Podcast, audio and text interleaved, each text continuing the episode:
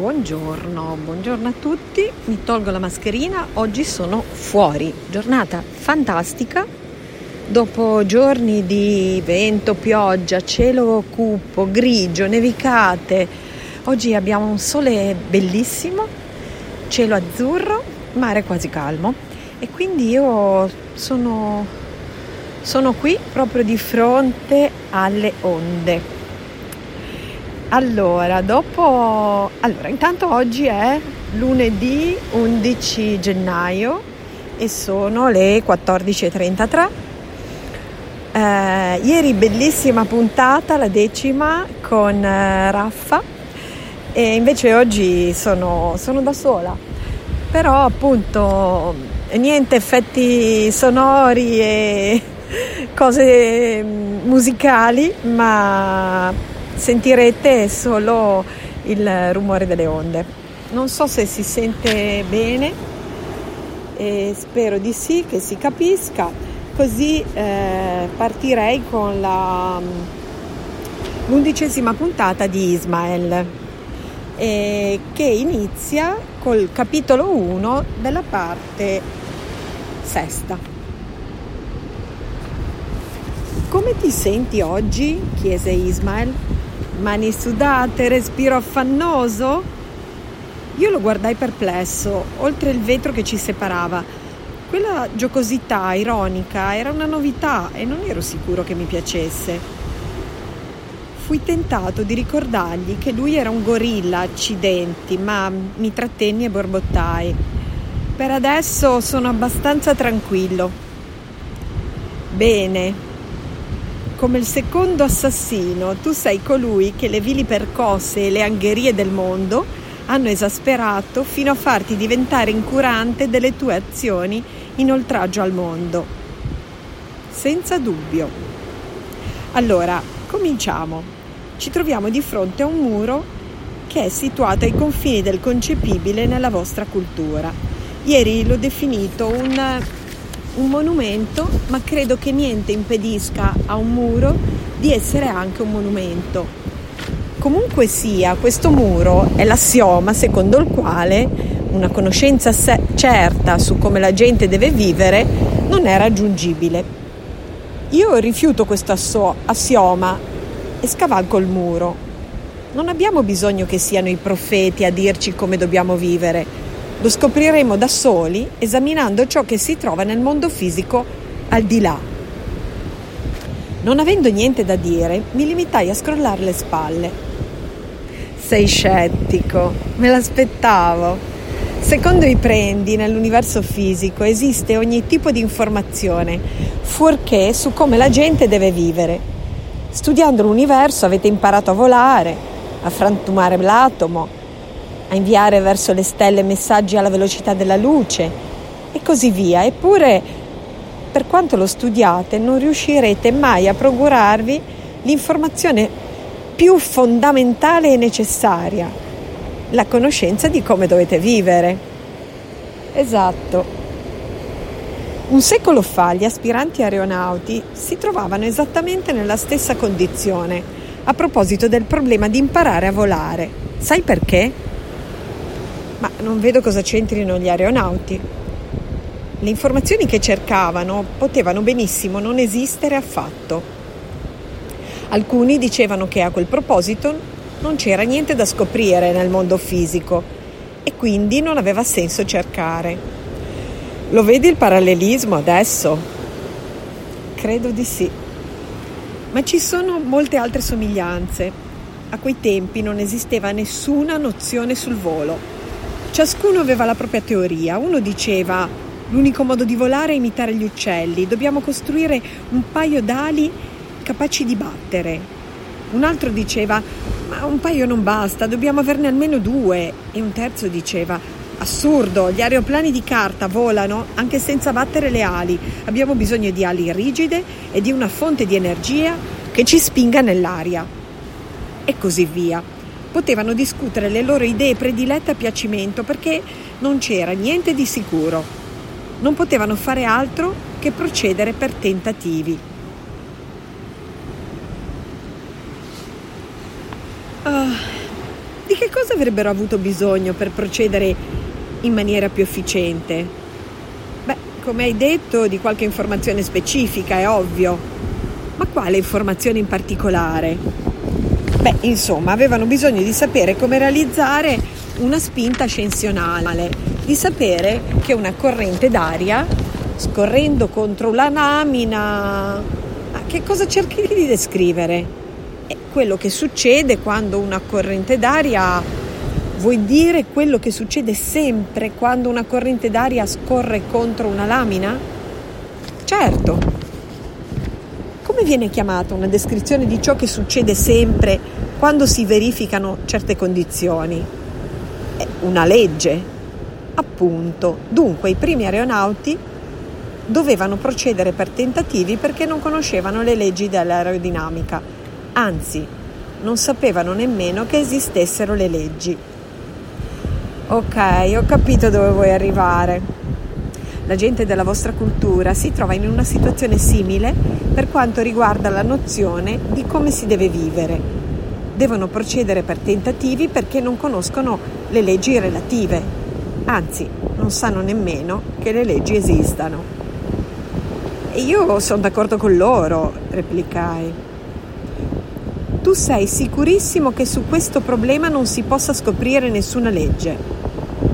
Esatto, Ovviamente ci sono delle leggi come quelle contro la droga, ma basta un voto per cambiarle. Le leggi dell'aerodinamica invece non si possono cambiare con un voto e non ci sono leggi su come deve vivere la gente. Ho capito, così insegna madre cultura e in questo caso tu sei d'accordo. Benissimo, ma perlomeno hai capito con chiarezza quello che sto cercando di dimostrare, che esiste una legge non soggetta, come dici tu, a cambiare con un voto. D'accordo, sono pronto a tutto, ma non riesco a immaginare come potrai riuscirci. Che cosa dice la legge di gravità? chiese Ismael, cambiando drasticamente argomento e prendendomi di sorpresa per l'ennesima volta. La legge di gravità? Beh, la legge di gravità dice che ogni particella dell'universo è attratta da tutte le altre e che la forza di attrazione varia con la distanza. E questa descrizione da dove viene? In che senso? Da quali osservazioni deriva?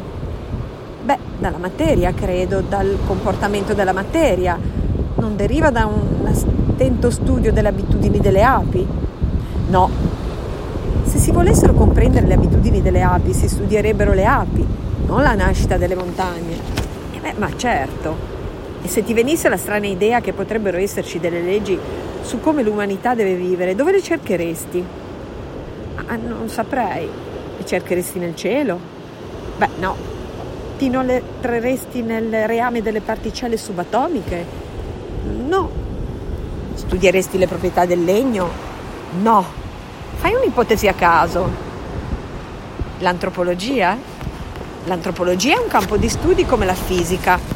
Newton ha forse scoperto la legge di, gra- di gravità leggendo un libro di fisica? È là che era scritta la legge? No. Dove era scritta? Nella materia, nell'universo materiale. Allora riproviamo. Se esiste una legge che riguarda la vita, dove la troveremo scritta? E forse nel comportamento umano? Ho una notizia che per te sarà sconvolgente.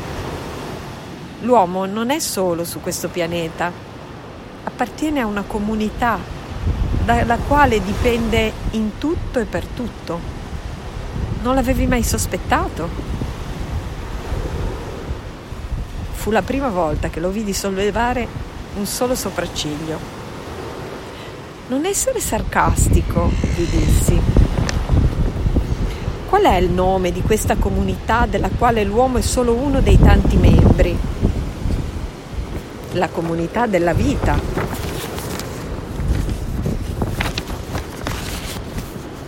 Bravo. Ti sembra sia pur lontanamente plausibile che la legge che stiamo cercando sia scritta in questa comunità? Non saprei. Che cosa dice Madre Cultura? Chiusi gli occhi e ascoltai per un po'. Madre Cultura dice che se una simile legge esistesse non si applicherebbe a noi. Perché? Perché noi siamo molto al di sopra di ogni altro elemento di quella comunità. Capisco. E riesci a citarmi qualche altra legge dalla quale siate esenti in qualità di esseri umani? Che vuoi dire? Voglio dire che le mucche e gli scarafaggi sono soggetti alla legge di gravità. Voi ne siete esenti? No.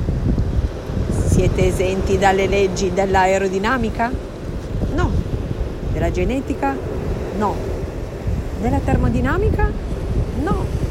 Riesci a pensare a qualche legge della, dalla quale gli esseri umani siano dispensati? Beh, su due piedi no, se riesci fammelo sapere, sarebbe davvero una novità. D'accordo. Però se per caso esistesse una legge sul comportamento della comunità della vita nel suo complesso, gli esseri umani ne sarebbero esentati.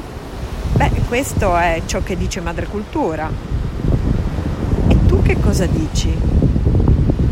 Non lo so, non vedo come potrebbe essere rilevante per l'umanità una legge che regoli il comportamento delle farfalle o delle tartarughe, dando per scontato che le farfalle e le tartarughe seguano la legge di cui parliamo. Certo che la seguono. E per quanto riguarda la rilevanza, le leggi dell'aerodinamica non sono certo state sempre rilevanti per voi, vero? No, quando hanno cominciato a essere rilevanti? Beh, quando abbiamo cercato di volare. Nel momento in cui avete cercato di volare, le leggi che governano il volo hanno cominciato a essere rilevanti. Esatto.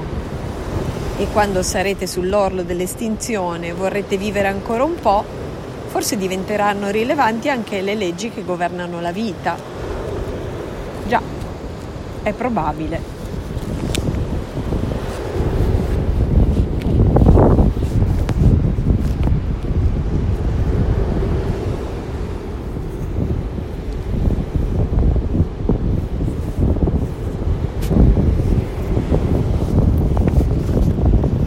Quali sono gli effetti della gravità? A che cosa serve la gravità? si può dire che la gravità è ciò che organizza le cose a livello macroscopico, è ciò che tiene insieme tutto quanto, il sistema solare, la galassia, l'universo. Ismael Anui. E la legge che ora stiamo cercando è quella che tiene insieme la comunità vivente, ciò che organizza le cose a livello biologico, proprio come la legge di gravità organizza le cose a livello macroscopico. Ok, Credo che Ismael avesse intuito che avevo qualcos'altro da dire perché aspettò che continuassi. È difficile credere che i nostri biologi non siano a conoscenza di questa legge. Rughe di divertito stupore gli segnarono la pelle grigio-bluastra della faccia. Credi forse che Madre Cultura non parli ai vostri biologi? No. E che cosa dice loro? che se una legge simile esistesse non si applicherebbe a noi. È ovvio, ma questo non risponde del tutto alla tua domanda. I biologi non resterebbero scandalizzati se scoprissero che il comportamento della comunità naturale segue certe linee prestabilite.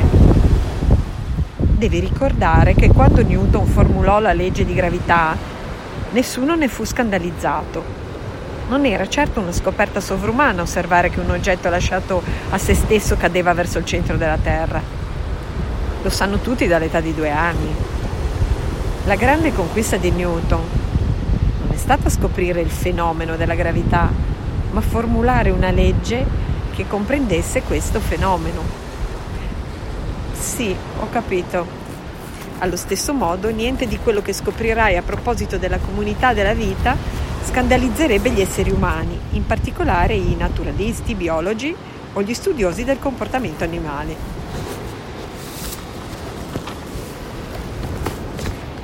Il mio scopo, se ci riuscirò, è semplicemente quello di riunire tutto in una legge. Ok, va avanti. Diresti che la legge di gravità riguarda il volo?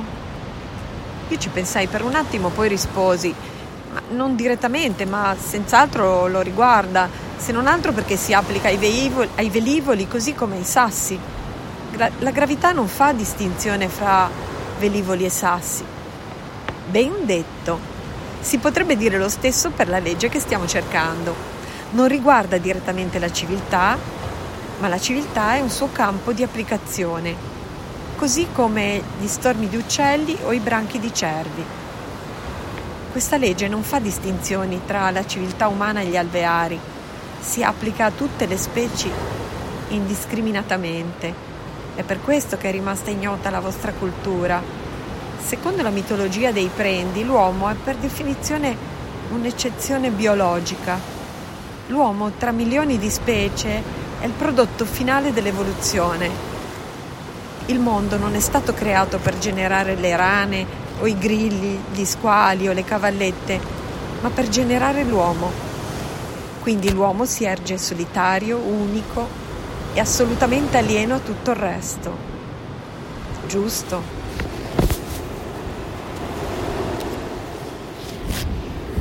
Ismael passò qualche minuto a fissare un punto a circa 50 centimetri dal suo naso e io cominciai a chiedermi se non si fosse dimenticato di me. Poi scosse la testa e tornò a essere presente. Per la prima volta da quando ci eravamo conosciuti tenne qualcosa di simile a una lezione.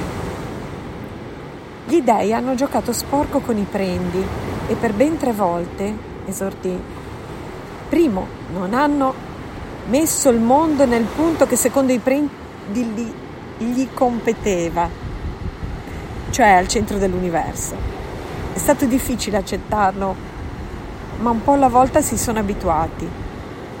Anche se la dimora dell'umanità era stata confinata in periferia, i prendi potevano ancora credersi i protagonisti della creazione. Il secondo inganno degli dei fu peggiore. Dal momento che l'uomo era il culmine della creazione, l'essere per cui tutto il resto era stato creato, avrebbero dovuto avere la decenza di crearlo in un modo adatto alla sua dignità e alla sua importanza, cioè con un atto di creazione separato, particolare. Invece lo fecero nascere nel fango, come le zecche e le patate. Volto pagina perché oggi sono fuori e ce l'ho su carta la lettura, che invece di solito lo faccio direttamente da, dal pdf che ho sul, sul computer. Quindi dicevamo invece che gli dei fecero nascere dal fango, come le zecche e le patate, anche l'uomo. Questo fu davvero difficile da accettare per i prendi, ma un po' alla volta si adattarono. Anche se l'uomo era immerso dal fango come tutto il resto, esisteva ancora il suo destino divino di governare il mondo e forse l'universo intero. Ma l'ultimo inganno degli dei è il più grande in assoluto, benché i prendi non lo sappiano ancora.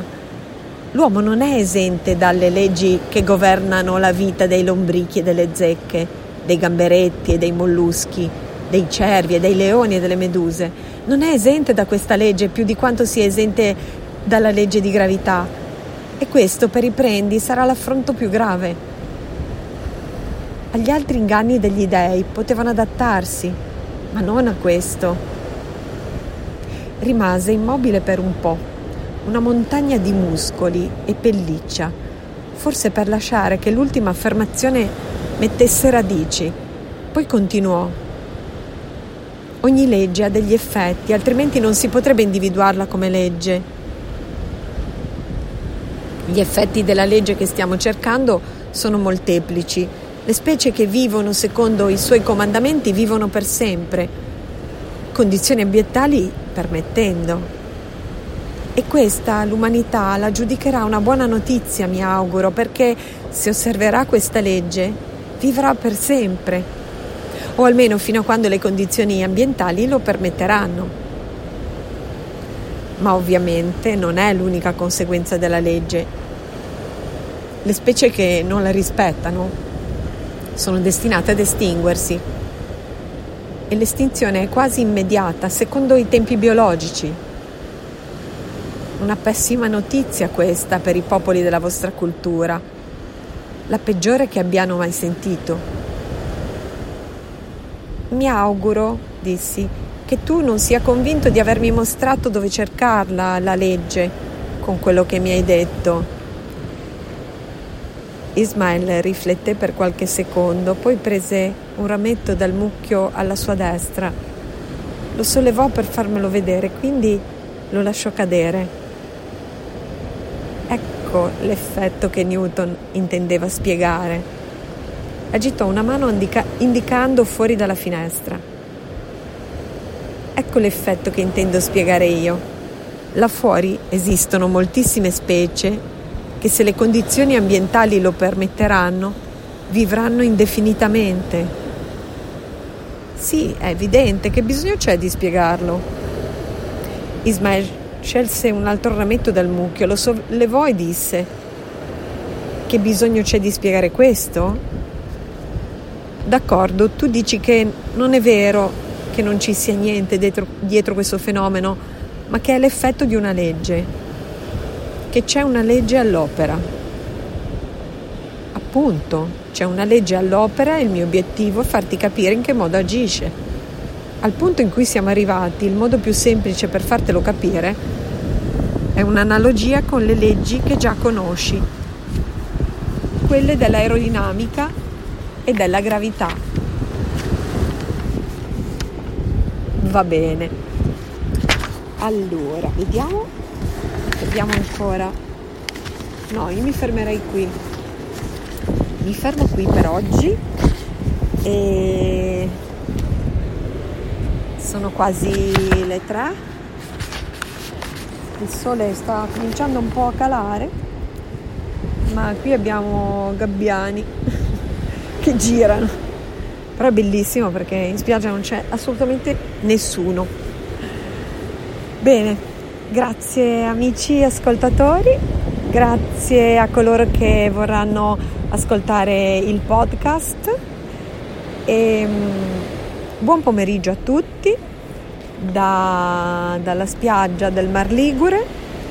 Oggi lunedì 11 gennaio 2021 sono le 14.55.